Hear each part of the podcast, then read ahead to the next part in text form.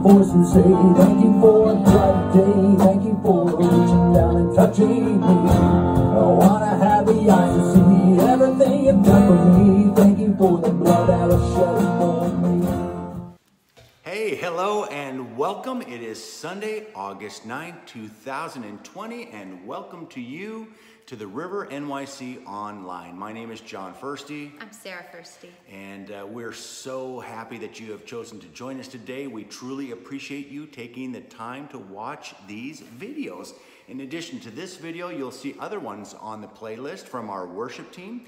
Uh, and also videos just for kids and for youth, and there's even a sing along for kids and for all of us, really. And hope you enjoy them all. Hey, I just want to mention at the very top here a special thanks to Elmi Fairchild. She is the volunteer at the river who has taken this raw iPhone footage and turned it into, uh, you know, the polished video that you see here. Thank you, Elmi. And while I'm at it, another special thanks to our worship team, Shannon, Rashida, Wyatt, and the rest of the gang. You guys uh, consistently amaze, and I just want to say thank you. So much appreciation to all of you. You know, back on March 15th, that was the day we did our first YouTube service, and I don't think any of us thought we would be doing it for this long. You know, today we counted it up. Today marks service number 22. That's crazy. Wow. So thank you for everyone for hanging in with us during this crazy and pretty unpredictable time. And speaking of unpredictable, this is John and my last moment here. This is our final sermon as pastors of the river. And that's another, at least for us, wow. Yeah, it is. If you don't know what we're talking about and you missed our big announcement last week, please do go back and watch last week's video. Catch up. Last week, we did explain that because of an unexpected development with a family member, we need to be in close proximity to them here in California during this next season of their life. And as a result, today we're resigning our roles as pastors of the river. We intend to stay connected, mm-hmm. but it'll be from a distance for the foreseeable future. So we're at one of those crossroad moments. Yeah. Times like this, you tend to look back over your life, and we've been doing that a lot lately.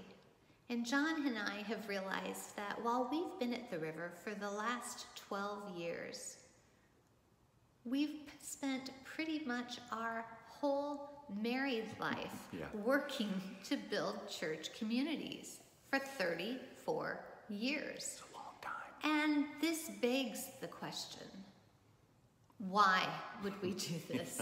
why has church ministry been so important to us?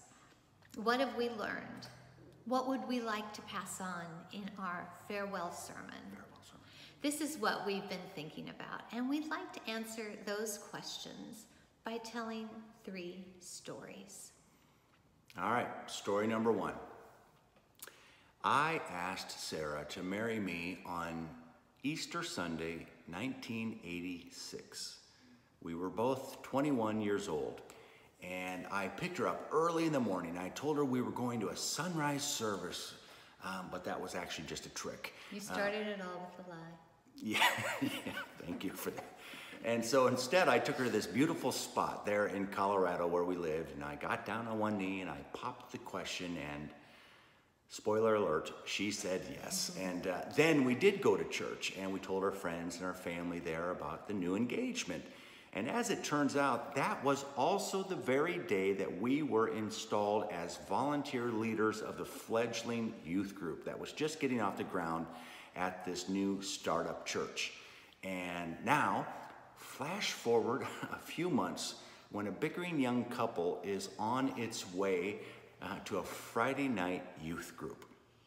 And I remember so much looking for ways to get out of this because we were very young and we were just figuring out how to be married, um, which is a euphemism. In other words, we were fighting like cats and dogs. And somehow we were supposed to set aside our own stuff and then go hang out with some teenagers. You know, I remember praying on the way there that no one would come so that we could just cancel the whole thing. Yeah, um, but well, they they showed up, and We you know did. what? And we did too. And that's really what we learned. We learned how to show up, even when we didn't really want to. And you know what? It's made our life better to have something outside of ourselves. And then we bring up those earliest days because we learned about how that put us in motion. And you know, and one thing for, for in our sakes, it put us in connection with older, more mature people who could guide us, and not just in youth ministry, but in our marriage and in our life. And that to me is a kind of a beautiful picture of church. And we were there for years and years, raising our kids and just generally growing up, as well as learning how to be pastors as the church grew. And mm-hmm. in retrospect, I think we can say this that most of the good things in our lives, and there are many, have come either directly or indirectly as a result of a, our commitment to be a part of a community Yeah, it's true. our entire marriage, starting with our engagement 34 years ago, has been rooted in a broader community. Being a part of a church family has made our lives better. Yeah. Church really can be a great place to learn how to love. And it's not the only place, um, to be sure, but it is a really good one. And it was in church that we learned that love is not some high and lofty thing. It's actually oftentimes low and grungy. And it's worked out in difficult conversations, in turmoil, and in heartache, uh, right along with the, the great life moments, too. It's all mixed together. And so, looking back, man, over the years, we have made so many mistakes. Um, we'll leave that for another video. But um, I do think we did learn how to do one thing right. We learned how to show up. We showed up. We, we never stopped.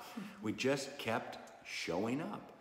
And, you know, of course, there are always good reasons to skip out. Um, I'm always tempted to wait for the all conditions are perfect. That's kind of how I approach exercise. I'm an expert at coming up with, you know, perfectly rational and reasonable excuses for not actually exercising today. Um, but what we've learned over the years is the best stuff happens in community, and you gotta show up to get it. Yeah. So here's story number two. I'd like to tell you about how I got my dream job. And it utilized my past training in design. And it was a time when I was invited to work for a thriving company in a new city we had just moved to in Wisconsin. The job had a lot of great perks and a really great paycheck. The best I'd ever had, and especially considering that I had been in church ministry work for the last 15 years. So, in comparison to that, it was amazing. Hmm. And I remember getting the call. John and I were walking to get chicken nachos at our favorite not, new nacho joint. It's pretty good. And I remember uh, grabbing John's arm when they gave me the job offer and told me how much I'd be paid. And it was great. And I just thought that it was a finally this time when all my talents and gifts would come together in one dreamy job. Okay, so now flash forward about three months, and we're sitting in our new church, not as pastors, mind you, we're just regular old attenders showing up and going. And I get this elbow to the ribs, and here's Sara um, pointing to an announcement in the program that says, Young adult pastor is looking for an administrative assistant. I think you can see, see where this is going. It's kind of like, it's like that Godfather quote that Charles mentioned last week in his sermon. You know, that famous one, just when I thought I was out, they pulled me back in. Um, that was the case here. So Sara dumps the dream job and returns to church work, which again begs the question, why? Why would you turn that down to return to the nonprofit world for a nonprofit salary? do explain what's going on there. Well, I felt out of sync. Something was incongruent. I realized that who I am and what I have to contribute was ultimately going to be at odds with the team I was a part of. I was working with some great people, but we were going in different directions. I remember looking around at those I was running with and realizing what they want out of life and how they want to do things is not really what I want. The problem with the dream job was wasn't the work, it was that I was partnered up with people who weren't like-minded. Hmm. And I just didn't feel in sync there. And it was true that that job allowed me to use my talents and my gifts, and uh, there were other factors like the paycheck. But what was missing was the team dynamic. And when you're with the wrong team, it really limits who you can become. At least that's what I experienced. If you're running with cutthroat people and you're trying to grow in compassion, that's difficult. Or if you're hanging around people who have no forward motion and drive, let's say they are super chill and relaxed and low key, but you really want to get things done, that's a challenge. Mm-hmm. Or if you're hoping to settle down and plant deep roots in your life, but all of your best friends are fed up with the city and inherently restless, that's hard. So, church. Church is great because you can find like minded people who, at least when it comes to spiritual stuff, want the same thing you do. You'll find a wide range of diverse people, all different backgrounds, different experiences, different ways of seeing life and faith. Mm-hmm. But we share a desire to grow in our connection with God and with others. So, our advice is simple team up with like minded people. Which brings us to our final story John and Sara meet Charles and Caroline. So here's the story. It's uh, April now of 2008, and after months of phone conversations and emails, Sara and I uh, decide finally to come to New York City and see firsthand what was going on with the river. And so, you know, we're carefully exploring the possibility of joining the pastoral team and of course, we're wondering if the move to Manhattan might be our next step. And so I remember so well. I remember driving down the West Side Highway with Peter Evis on the way to church on a Sunday morning. And I remember looking at the gigantic construction site of World Trade Center, which really at that time was nothing more than a very complicated hole in the ground. This is back in 2008. And those were the days when the river was meeting in an elegant marble columned ballroom just off of Wall Street. And I had been in a lot of churches, but I had never seen one that looked like or sounded like this one. It was quite an interesting space. And so we went there and observed the service. And of course, there was a lot of energy and life and enthusiasm, just great connections happening all over the place, um, especially at this huge snack table. Yeah, I mean, it was, I'd never seen so much food in a, in a church service. It was like a, a whole spread. It was just delightful. And afterwards, Sara and I walked with Charles to his home as he's pointing out New York landmarks. You know, there's the Bull from Wall Street, and there's the Staten Island Ferry, and and then Charles and Caroline uh, welcomed us into their home, and we met their three little kids. They were little back then. And, you know, it didn't take us long as we got to know each other that in some ways we really didn't have a lot in common. Of course, we're from different backgrounds and different upbringings and different educations, kind of, kind of an unlikely mix in a way. But what we did have in common was we wanted the same thing out of our lives. Mm-hmm. We all wanted a, a deep sense of connection with God and with others in our lives. And what we found was that they had words for the things that we had been feeling so deeply that we really couldn't put words to, things that we had intuited, mm. you know, about faith, about God, about life.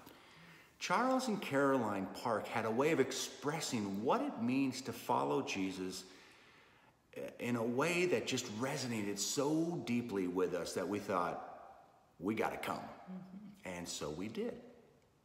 And you know, maybe you're, you're listening today and you're thinking, well, you're wondering, well, what were those things? You know, what did they say that was so compelling that you would uproot your lives and move and move to New York City? Well, those are the things we've been talking about in the sermons for the last 12 years. You've heard them all. Our hearts have really been in these messages that we've given and listened to over these years, each week. You know, these sermons are really our way of working things out. We're working out what we really think about God faith and life. And that's what we've shared in common despite the many differences. So there was camaraderie and there's compassion and there was commitment and connection and all good stuff. Early on in one office meeting with Charles and Caroline, I remember them asking me, What about you, Sara? What makes you tick? What energizes you? What will be your contribution at the river? Mm-hmm. And I remember thinking, I don't have much. Uh, I don't have a grand theology statement or just something that got to tell people. I'm not sure that I have a churchy contribution at all. And they asked, Well, okay, well, what makes you feel fully alive? And I thought about that. And I said, Well, I know that. It's creating spaces where people can gather to enjoy life I'm thinking dinner parties and celebrations and toasts. And wine. That's right. It's always wine. In, in a word, fun. And the park's immediate response to that? Awesome! Let's become the church known for eating and drinking. That, that was kind of our informal slogan for a little while. The church, we're eating and drinking. And we knew we would be in very good company because Jesus was apparently such fun to be around that his critics accused him of being a drunken and a glutton. A glutton and a drunkard, they yeah, said, yeah. That's right. Well, the point is that Charles and Caroline inf- affirmed and gave us permission to be ourselves. What an incredible gift. Mm. If you've enjoyed the things that we have tried to bring to the river community over the last 12 years, just know it's because the parks really encouraged us from the beginning yeah. to be ourselves and to contribute who we have, who, what we have. What we have. And who we are. Right. Wholeheartedly. Yeah. And of course, that is how community works, right? Everybody brings their own unique thing. The whole thing really only works when we each contribute. And I, I know you've all heard that message before. Everyone needs to contribute for the church to work. And it's true, but the biggest challenge to contributing to a church family or church community is that no one ever feels qualified. That's the secret. no one ever feels qualified. I know that's how Sara felt and I felt the same way as a worship person so so long. And maybe you're you're listening now and you're thinking, well, yeah, easy for you guys to say because you're full-fledged pastors. But can I just remind you all of something here? I'm a Spanish teacher by training. She's an interior designer who's taken a few classes at seminary. That's right. We just showed up. uh, we teamed up with like minded people, and we were lucky enough to find partners who helped us be who we really are. And so, thank you, Charles and Caroline, for that. And it's great to know that you will be continuing to lead our church. So, here we are for the last time speaking as pastors at the River NYC. And it's a bittersweet moment.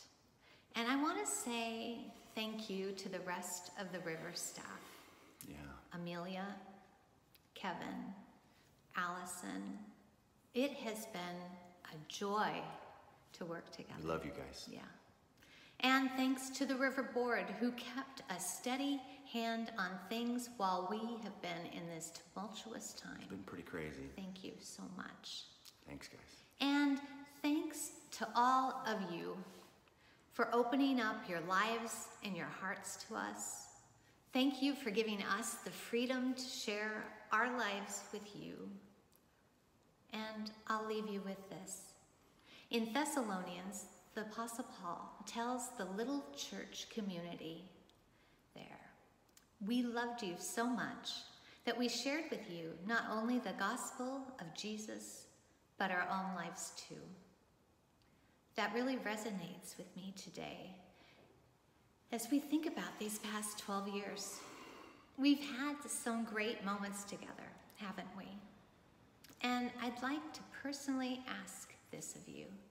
Keep the mission of the river alive by doing what we've done these last 12 years showing up, teaming up, and being exactly who you are. Well, I think I would like to end uh, by using the words of the Apostle Peter. Uh, and he writes this in his first epistle The end of the world is coming soon, therefore be earnest and disciplined in your prayers. okay. I know, I know. It does say that, but that's not the part I want to talk about. Here, here it is for real. Most important of all, continue to show deep love for each other, for love covers a multitude of sins. Cheerfully share your home with those who need a meal or a place to stay. God has given each of you a gift from his great variety of spiritual gifts. Use them well to serve one another. Do you have the gift of speaking? Then speak as though God himself were speaking through you. Do you have the gift of helping others? Do it with all the strength and energy God supplies. Then everything you do, will bring glory to God through Jesus Christ. All glory and power to him forever and ever. Amen.